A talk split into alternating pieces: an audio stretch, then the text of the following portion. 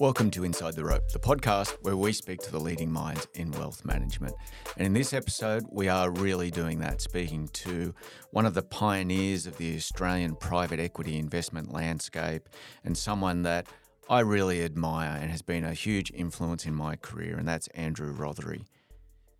I think you'll really enjoy his insight and some of the involvements that he's got in impact investing and private equity and venture capital at the moment are super exciting. And I think there's plenty of takeouts for people thinking about managing portfolios and how private assets play a role in those assets. Please remember that this podcast isn't designed, nor is it personal advice or general advice. People are always encouraged to listen to the disclaimer at the back and or make inquiries with their advisor and read offer documents as appropriate. Please do remember to keep sending me your feedback. You can email me at david.clark at codacapital.com. Enjoy the episode. Andrew Rothery, welcome to Inside the Rope. Thank you, David. It's my pleasure to be here. Well, Andrew, I, am going to kick off in a slightly different way before I ask you to tell us about ourselves, but yourself. Um, but I, I just want a little story about I guess my being at Coda and my being a partner at Coda um, is in no small shape or form due to yourself. And it's an interesting little story where uh, one of my father's longest serving clients who you know I'm going to date myself here but you know back to the mid 70s and one of my longest clients um, when when Steve Tucker had approached me and said Clarky how about uh, you think about being a partner at Coda something like eight years ago um, I, I, sort of put the concept in front of a couple of people I really respected, and a couple of people included this this client of mine. And uh, I, I, got two or three pages into this deck I was showing him, saying, "This is my idea. This is what I think." And he said, "Stop, stop." Threw his hand down on the page and, and said, "If Rothery is involved, it'll be good." so I'm excited to have you on the podcast, and uh, thank you for that. Um, small part in, in me becoming a partner at Coda. I, I, thank you for it. Perhaps you could kick off for the listeners in introducing yourself and, and tell them who you are.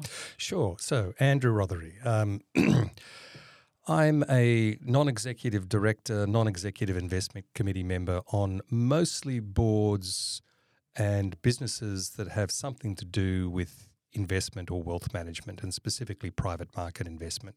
I do have one outlier in the form of a business on whose board I sit, which is Australia's biggest wholesale nursery business, and I love being involved with that business. Uh, but I have spent most of my life working in and around private markets. Started life as a lawyer, hated it, then moved into management consulting, hated it not so much the content of the work, but the work life balance was pretty tragic.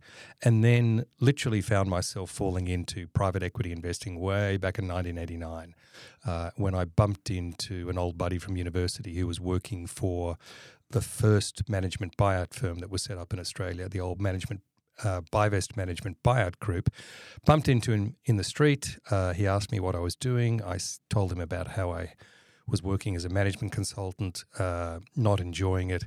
He said, Well, come and have a cup of coffee, and I'll tell you all about leverage buyouts and management buyouts. And that cup of coffee was actually a job interview from his perspective. Um, and a few weeks later, I ended up working with the Bivest Management Buyout Group. Uh, and that's how I started in private equity investing. Uh, was involved uh, through the 80s and 90s. Um, at the end of the 90s, I started to get just a little bit uh, concerned about the fact that I wanted to do some other things with my life. Started plotting and scheming about an exit as a transactor in private equity investing. And about five years later, well, 2006, I ended up uh, finishing my career as a hands on transactor and reinvented myself as a non executive director, non executive investment committee member. And if you rewind back, and I think my client was referring, and he said, "Well, Rothery will be great." He bought my company, which he sold a paper business in the early '90s. Where were you then, and what were you doing? Uh, was that at GS Private Equity or similar? Yeah, that was the old GS Private Equity. So the Bivest Management Buyout Group was um, founded by three gentlemen: Ross Grant of Grant Samuel, Bill mm. Gurry, who was the uh, CEO of Australia Bank, I think, at one stage, um, and David Saunders. Uh, all three were ex Hill Samuel Australia people. Uh, it was really David Saunders' idea to set up that first buyout fund. Um, as I said, I joined in 1989. Um, that fund did an extraordinary job, if I say so myself, of weathering that recession, that last real recession that we had in 1990, 1991. I tell you, managing a highly leveraged portfolio of businesses in Australia at that point in time, when, you know, I recall we had mez debt coupons at about 22%. That's a running yield. That's not paying kind. Uh, but we nursed that portfolio, or most of that portfolio, through to a pretty successful outcome. And then um, the other two people, Bill Gurry and David Saunders, weren't too keen about doing it again. I think we all had some scar tissue as a result of, uh, as I say, nursing that portfolio through that recession. But Ross Grant, uh, who by then had set up Grant Samuel, tapped me on the shoulder and said, well, you know what? It wasn't too bad, even though the outcome wasn't as good as we'd hoped for. Everyone else that was doing what we were doing had blown up during the recession. So, as the last one standing, why don't we give it another go? And that's how GS Private Equity, the GS, as I say, Grant Samuel Private Equity, was formed. Um, and it was at about that time that, yes, Edwards Dunlop was the paper business that you're referring to. Mm-hmm. Um, and we had a great time. I mean, Ross Grant was a great mentor uh, and a great supporter uh, and GS Private Equity. Gosh, let me think. It was formed in about 1995 or so. I think the company uh, came into existence, uh, and it was 2004. I think it was that myself and my two partners bought it out of the Grant Samuel Group and rebadged it as Archer Capital. Okay, that's the origins for that. It was one of my questions already ticked off. But wow, 19% interest rates. You uh, look in the papers these days and you talk about the severity of interest rate rises and rises being high and biting on the economy and people talking about this. But of course, um, there's, there's not that many people who have lived and gone through um, who, who, who have that interest rates at that level. And a lot of people just think, well, how did things actually function at 19% interest rates? Well, you just made them function. You had to. I mean, you know, years before then, I can remember that there was a cap on, I think, residential mortgages of about 14% per annum. So, you know, those sorts of rates, and, you know, before I was referring to mez debt, subordinated mm. debt rates, they weren't that crazy. People had just learned to live with that and work with that. Um, but it was tough. Um, and dare I say, without sounding like a you know old fogey, I reckon it was a bit tougher because in those days, certainly when that recession hit, you know the surprise you got when the representative of the lender that you had been working with for the last several years suddenly disappeared, and you were met in a meeting room by the guy from the bad bank who had to deal with all of the prospective problem child borrowers. Um, and these were fierce people who basically the competition was to see who would blink first. Either we would say, okay, we'll put in more equity, or they would say, okay, we will help you nurse this through to some sort of successful outcome. And what sort of companies and what sort of and what did the transactions look and feel like there? You talked about them being high, highly leveraged, um, but maybe you can describe for the listeners the sort of companies and, and, and, the look and feel of them. Well, the businesses that we were looking for were unloved or orphan businesses and old school metal bashing retail um, businesses that you know you could buy in those days at four, five, six, seven times EBITDA. You could gear them up eight or nine times in terms of the total debt to the equity, uh, and usually the value came from loving the business just giving it some TLC and letting the top management team get on with things. Because usually the businesses that we were buying were divisions of larger public companies that had gotten lost, were no longer loved, and just really hadn't been given an opportunity to fulfill their potential. Um, we did a couple of uh, public to privates where we could see clear undervalue by the public markets of a couple of businesses. Um, Rebel Sport was, you know, one good example. But um, but by and large, the businesses that we looked for were divisions, subsidiaries of larger corporate groups that had just gotten lost or forgotten within the larger group. And have the markets changed in terms of the advisory and transactional capacity or the competition now versus then? Oh, heavens, yes. I mean, you know, like it was a cottage industry in those days compared to today. Um, the reality was when we started um, GS Private Equity, there still really weren't uh, corporate advisors or investment bankers that had a label called, you know, financial sponsor. Uh, executive, so to speak, you know, the people who were focused exclusively on serving financial sponsors such as buyout shops. Uh, but of course, you know, every you know bulge bracket investment bank nowadays has a whole team of people who do nothing else but look after the private equity firms. And what were the key learnings you think you took out of that period of your career that have held you in good stead today? Um, I think the first one would be that it's all about management. In real estate, it's all about location, location, location. In private equity investing, it was all about management, management, management. Now, that's not to say that nothing else mattered, but at the end of the day, the only time I lost sleep about one of our portfolio companies was when I felt that we didn't have the best people that we could afford to be sitting in the seats of the top executive team at that particular company. Uh, and the businesses that did best were the businesses that were led by thoughtful chief executives and top management teams that had a bias for action, but also, almost as importantly, were prepared to be vulnerable. That is to say, they were prepared to swallow their pride when they'd hit a problem that they couldn't solve and to come to us and to say, Help, I'm stuck. What do I do? Uh, and even the chief executives that did hit those sorts of problems in the end turned out to produce the best results because they worked collaborative, collaboratively with us as opposed to sort of just saying, you know, get out of the way, I'll handle this. Um, so, yeah, I'd say that. I think, you know, the reality was, and I took this from my old management consulting career, you know, when we would look at potential targets, one of the things that we always focused on was industry structure. If it was a bad industry structure and there was no prospect of us improving it through consolidation or whatever, it was unlikely we'd buy that business. That's the one thing that it's really hard to swim against in terms of the tide of a bad industry structure.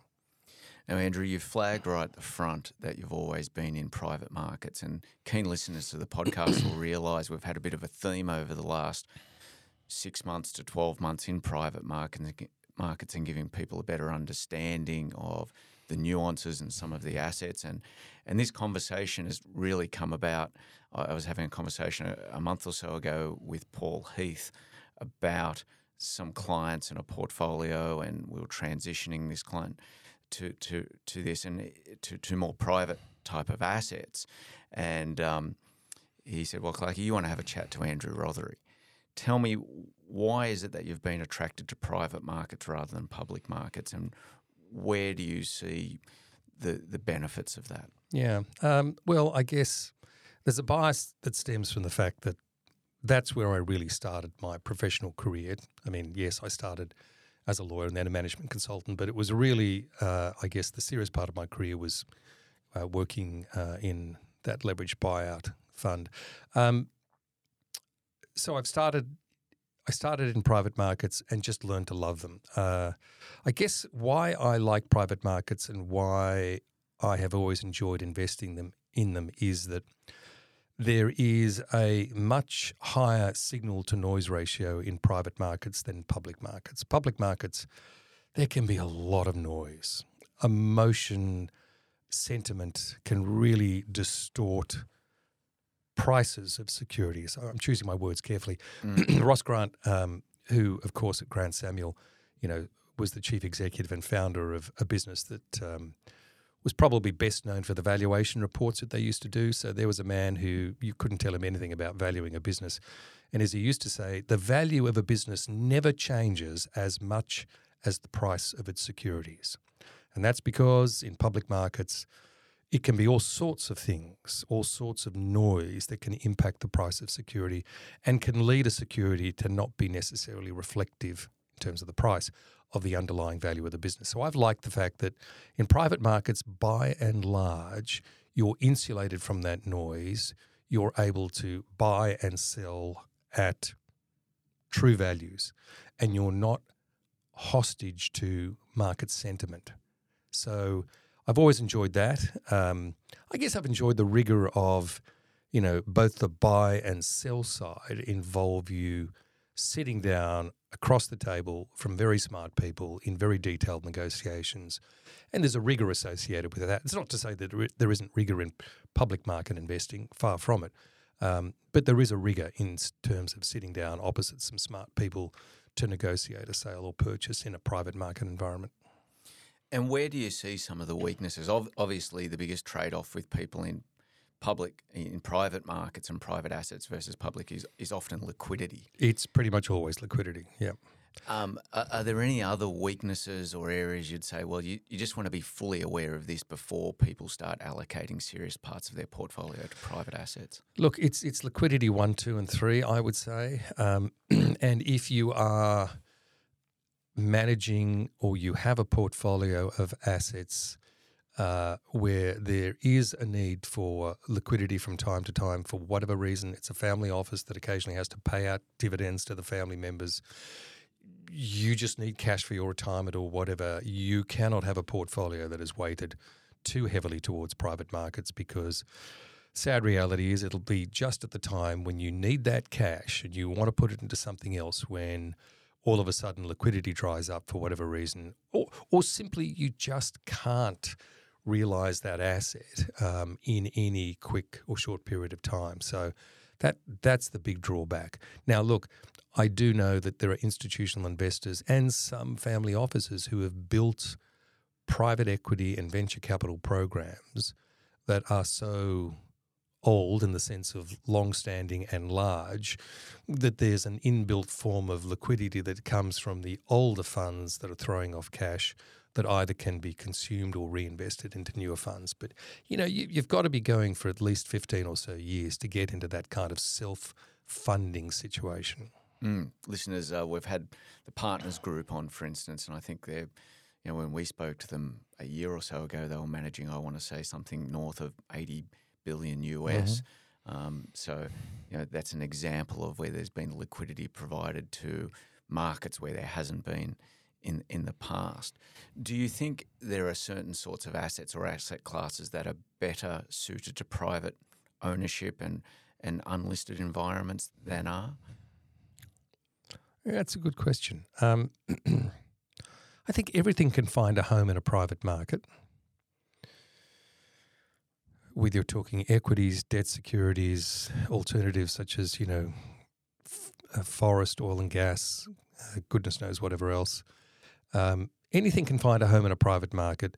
The issue simply is whether the underlying investor, the underlying beneficiary, um, might have from time to time an urgent need for liquidity. Um, so I think it's it's it's it's less underlying asset specific. It's more the needs of the investor. I was having a conversation a few months ago with a lady who's on the board of five or six large Australian listed companies, and her, her son, who's a third year economics student was at the table as well, and we were having a chat about private versus public markets and the pros and cons. And, and, and she was very much of the opinion that the transparency that's available in the public markets um, is, is, is like light or disinfectant that should make investors feel much, much more comfortable than the private markets. Where do you stand on that? Um, it's a good point and a fair comment, but I would say this, which is at the end of the day, there is as much transparency about what's going on inside a business held by a private equity investor um, as there is in public markets at that time when the private equity investor comes to sell the business. There is a whopping big spotlight that will be shone by prospective buyers on that business at that time. So, yes, it's not the same degree of transparency on a day to day basis, but there must come a time when there is every bit as much transparency, if not more, because let's face it, in the case of public market companies, they're often precluded from being able to say everything they'd like to say. These insider trading rules Correct. don't apply. Mm, correct. Markets. But in private markets, there will come that time when they will have to basically show everything and anything that the buyer needs to see. And if the reality is that that business has been badly managed for the previous however many years by the private equity owner, it'll show up and it'll be reflected in the price that they get. So, Andrew, maybe if I can change gears a little bit and talk about where you are at at a non-executive director, what are some of the positions you've got at the moment? Well, let's start here. Coda Capital, um, as one of the original investors and founding non-executive director, um, and you know that position came about because, of course, I knew Steve Tucker and Paul Heath from my time on the JB Were and uh, MLC NAB Wealth boards. Um, respected them enormously. Respected their idea about sending up, setting up a completely independent, advice-only wealth management firm. Just thought, you know, this is it. They've captured the zeitgeist with the model for the business, and so um, was very quick to put up my hand to join uh, and to help them raise some of the original capital to get the business up and uh, running. And, um, you know, I am immensely proud of my association with this business and the way it has grown and what it has done uh, in the world of um, advice and wealth management. Um, I chair a business called Cicada Innovations, which is a deep tech incubator. Uh, jointly owned by four universities the University of New South Wales, University of Sydney, ANU, and UTS uh, enjoy that enormously. That that's almost a bit of kind of pro bono work I feel at times because, you know, this is a business that is helping to foster the growth of really important businesses. By important businesses, I mean businesses that are solving big problems uh, that humanity faces, whether it's climate, whether it's food security, uh, whatever. Um, so these are kind of like the moonshots. These are moonshot businesses. Mm-hmm. Uh, you know, deep tech is a phrase that is often used uh, as a kind of. If you don't understand it, it's deep tech. Yeah, well, that's a reasonable way of putting it. I say, you know, consumer tech is all about making the consumer experience more comfortable. Yes. You know, you get your latte 2.2 nanoseconds faster via this new app compared to the previous app that was you know, getting you your coffees. Deep tech is all about improving the human condition uh, mm-hmm. and the environment. So it's like love me that trying business. to like me trying to explain quantum computing to someone or my kids. exactly. Mm. But you know, I admire and respect the people involved because they're working on the big, big problems. And in some cases, they look intractable from the outside. But anyway, um, I am also uh, a director, as I said, of a very big wholesale nursery business, Andreasens Green, the biggest wholesale nursery business in Australia, um, which has been owned for 40 plus years by the Green family. Uh, the chair is an old friend of mine from university days. He got me involved to help initially with kind of cleaning up the finance function there. Um, I have stayed on and, and I love being on that board because every board meeting sees us in a nursery wandering through trees. Uh, and it's such a change from you know what I spend most of the rest of my time doing. Um, I also sit on the board of an interesting business, uh, a property development business up in Byron Bay called Creative Capital, which was founded and led by a guy called Brandon Saul, who describes himself as the chief truffle pig of the business. Mm-hmm. He's just great at finding really interesting development opportunities in that part of the world uh, and is utterly devoted to developments that kind of recreate the old fashioned village community feel. Um, if you've ever been to Byron Bay and been to the habitat development just off Ewingsdale Road, um, that's one of his. Mm-hmm. And, you know, that's been a screaming success in terms of building that sense of, you know, villagey community. Um, enjoy working with Brandon enormously. Um, uh, I also involved. I'm involved uh, in various capacities with uh, Blackbird Ventures. Sit on the advisory committees, not the investment committees, but the advisory committees for most of their funds. Admire those guys enormously. You know, they're really in the top tier of venture capital firms in Australia now. Um, I sit as a non executive member of the investment committee of uh, a couple of funds managed by Leapfrog Investments, which mm-hmm. is a mm-hmm. big global impact investing business. Um, I chair the investment committee of MLC's uh, private equity program, which straddles private equity, uh, venture capital, and co investments. Uh, that group is actually now part of Insignia, used to be IOOF. Mm-hmm. Uh, enjoy working with those people enormously.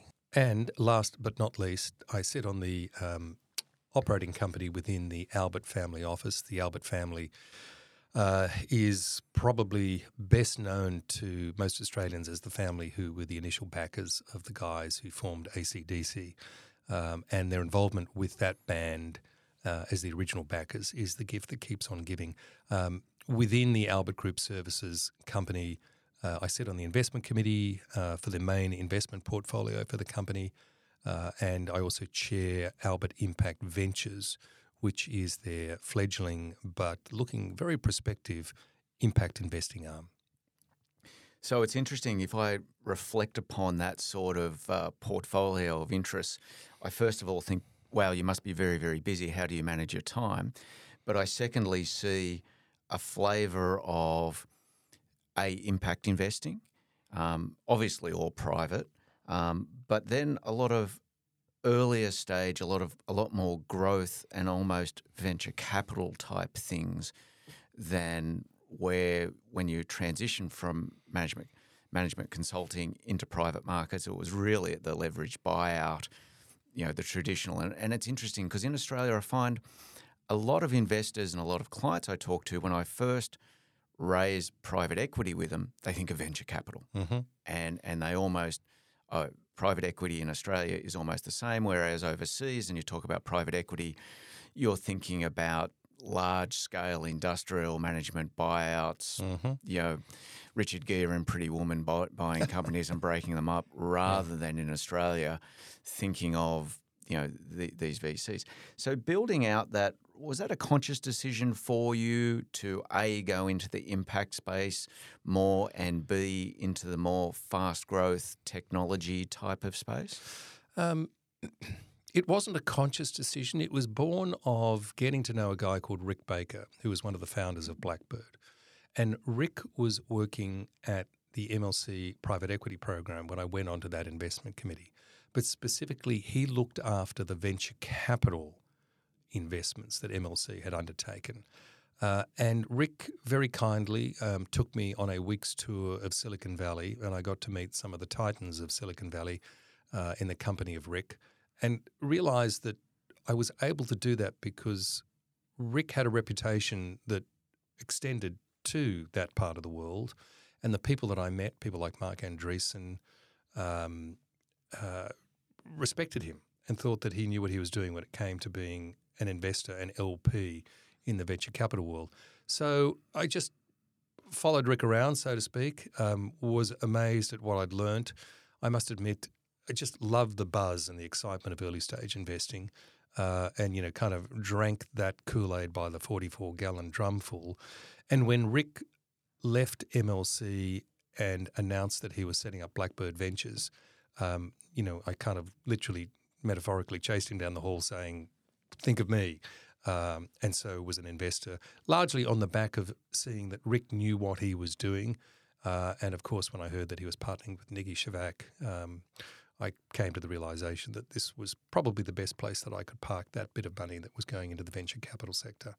Um, but you're right. You know, the venture capital sector in Australia, um, it's funny. I guess if you'd asked me about the prominence of PE versus venture capital 15, 20 years ago, you know, you'd have heard people sneer a little bit as they talked about the Australian venture capital industry. It had a couple of false starts. Um, whereas the private equity industry, I think, you know, with people like Chris Hadley at Quadrant, um, Archer Capital, Champ, etc., we did very well by global standards. But at the end of the day, you know, a lot of the local players have been squeezed out of, particularly the big end of the market, by the regional and global players who have activities here in Australia, whether it's Carlyle, TPG, uh, etc. But you know what has been, I think, most pleasing from my perspective has been the, I guess the the new dawn of the venture capital industry from about 2012, um, with the likes of um, obviously uh, Blackbird, Airtree, Square Peg coming into the scene and demonstrating that not only did they know how to find good founders, but there are now great founders building prospectively great businesses in Australia. And obviously, you know, it's a very symbiotic relationship between VC and the founders. Uh, and right now, you know, I have never been more confident about the fact that we are in the process of building a world class VC industry here in Australia. Now, Andrew, you've referenced twice in private markets, it's all about the management. Yep. So I've got to ask do you have any shortcut methods, red flags or otherwise, for allowing us to work out whether management's any good or not? Uh, it does vary depending on whether you're talking about the management of a big established business versus, you know, a startup. I think, though, in both cases, it's obviously a bias for action. That willingness to be vulnerable, i.e., to ask for help and not be embarrassed about asking for help. I think that the other thing that I, I've always appreciated as I've looked at top managers is a I guess it's part of being vulnerable, is a willingness to acknowledge that they've got something wrong, that something needs to be changed, and to not be ashamed or embarrassed about affecting that change when it's been necessary. Um, the other thing that it's really hard to tell from the get go is how a person behaves in a crisis. Because unless you have actually sat across the table from them in such a situation, asking other people what they're like it's second best, but it's still important to do. I mean, that's when it's really important. That's that's when a person shows their true colours. When the proverbial is hitting the fan, when it's all coming apart, that's when you want to know that that person will take some deep breaths, be cool-headed, level-headed, ask for help, etc. Uh, so you know, I guess I guess they're the three things, and um, reference checking critical spending mm-hmm. as much time as you can with them but at the end of the day there is no substitute from actually watching them when you're sitting alongside them on the same side of the table and are there any sort of red flags or behaviors that you'll say well if i see that very early on or um, come to light that I, am out of here well i guess to that point about vulnerability the person who will sit there uh, in the chief executive's chair saying, I've got this under control just don't bother me, go away. Or the founder who basically goes, you know, just don't try and tell me what to do. I know exactly what I'm doing. Even if it is the case in both situations that they're very competent and capable and they do have things under control, um, I'm wary of those people. Um, I'm also wary of the people who do fall apart at the first sign of trouble. Um, so, and and of course, you know, again to my point about a bias for action, the ones who seem to be sitting on decisions, procrastinating forever, just not getting on with it, you know, they're not the people that private equity or venture capital uh, firms want to back. It's interesting. I, I know uh, someone who recently told me they like to take someone for a game of golf because they get to see them when things go wrong.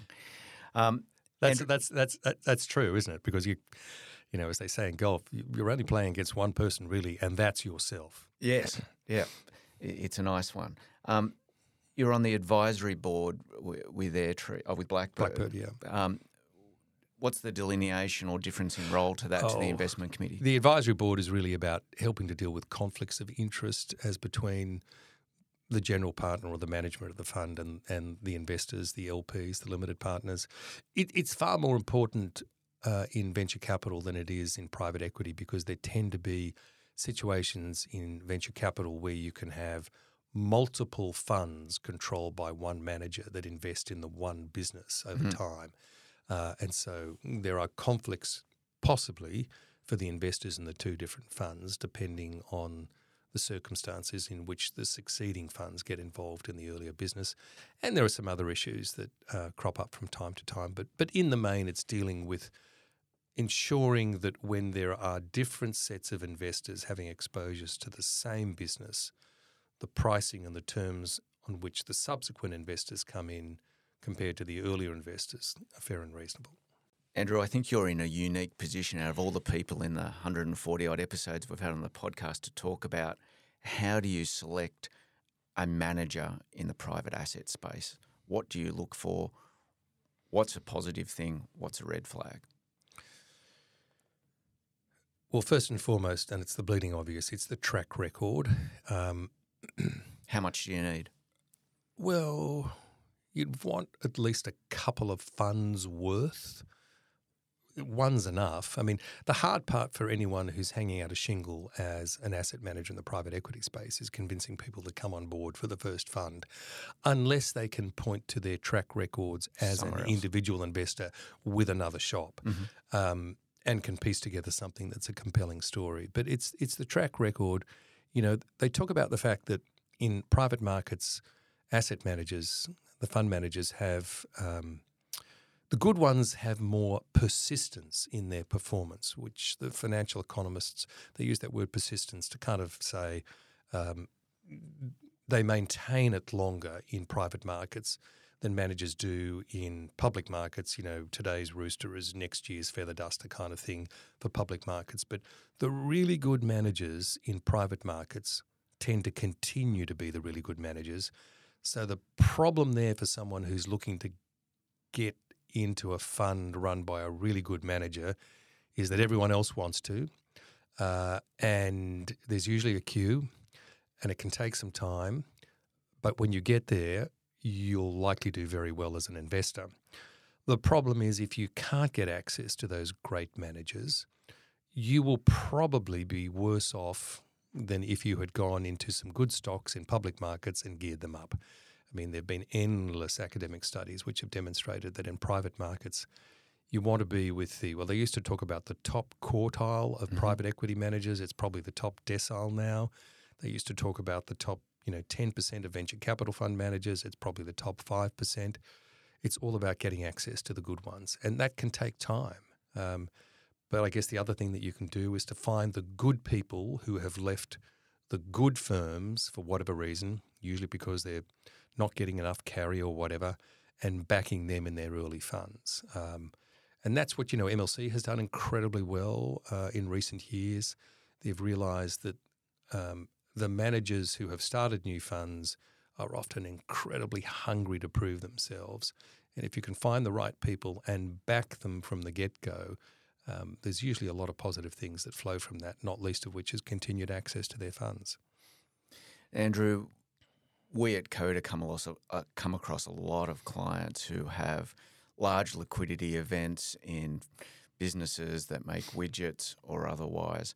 Um, what advice would you give to them uh, when they start to explore private markets? It's kind of interesting in that, from my perspective, you know, the wealth advice business and the wealth management business has almost come out of you know, what is the easiest and what is the easiest to distribute, and that has been stocks and bonds. And as things have gotten more developed, people have been able to manage more alternate type of assets. And the fact they just call them alternate assets strikes me that they fit fit into this mysterious basket, which is just a company the same as one. It just happens not to be listed, the same as property, etc.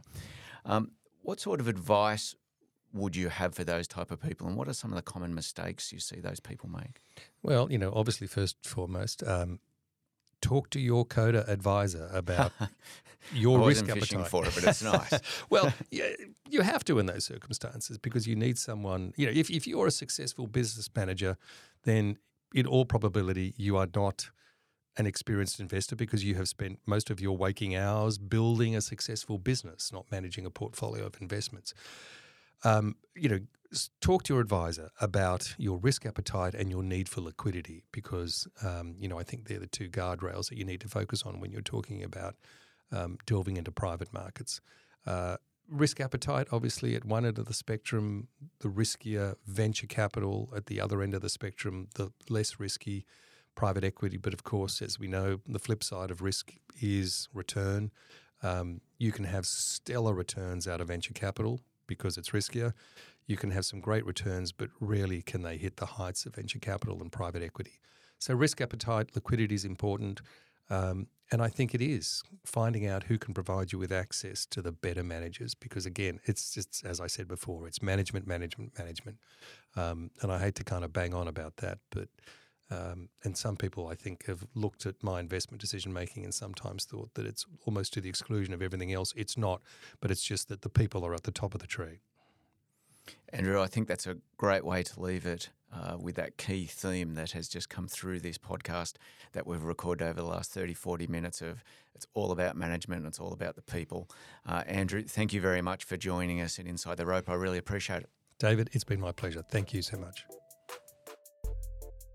Thank you for listening to Inside the Rope with David Clark.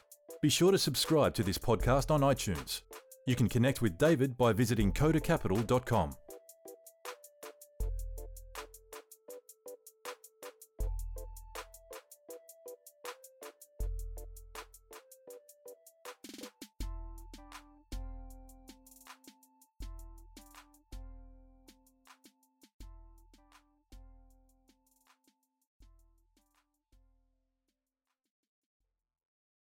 Any views expressed in this recording represent the personal opinions of the speaker and do not represent the view of any other party. If this recording contains reference to any financial products, that reference does not constitute advice or recommendation and may not be relied upon. Listeners in Australia are encouraged to visit www.moneysmart.gov.au to obtain information regarding financial advice and investments.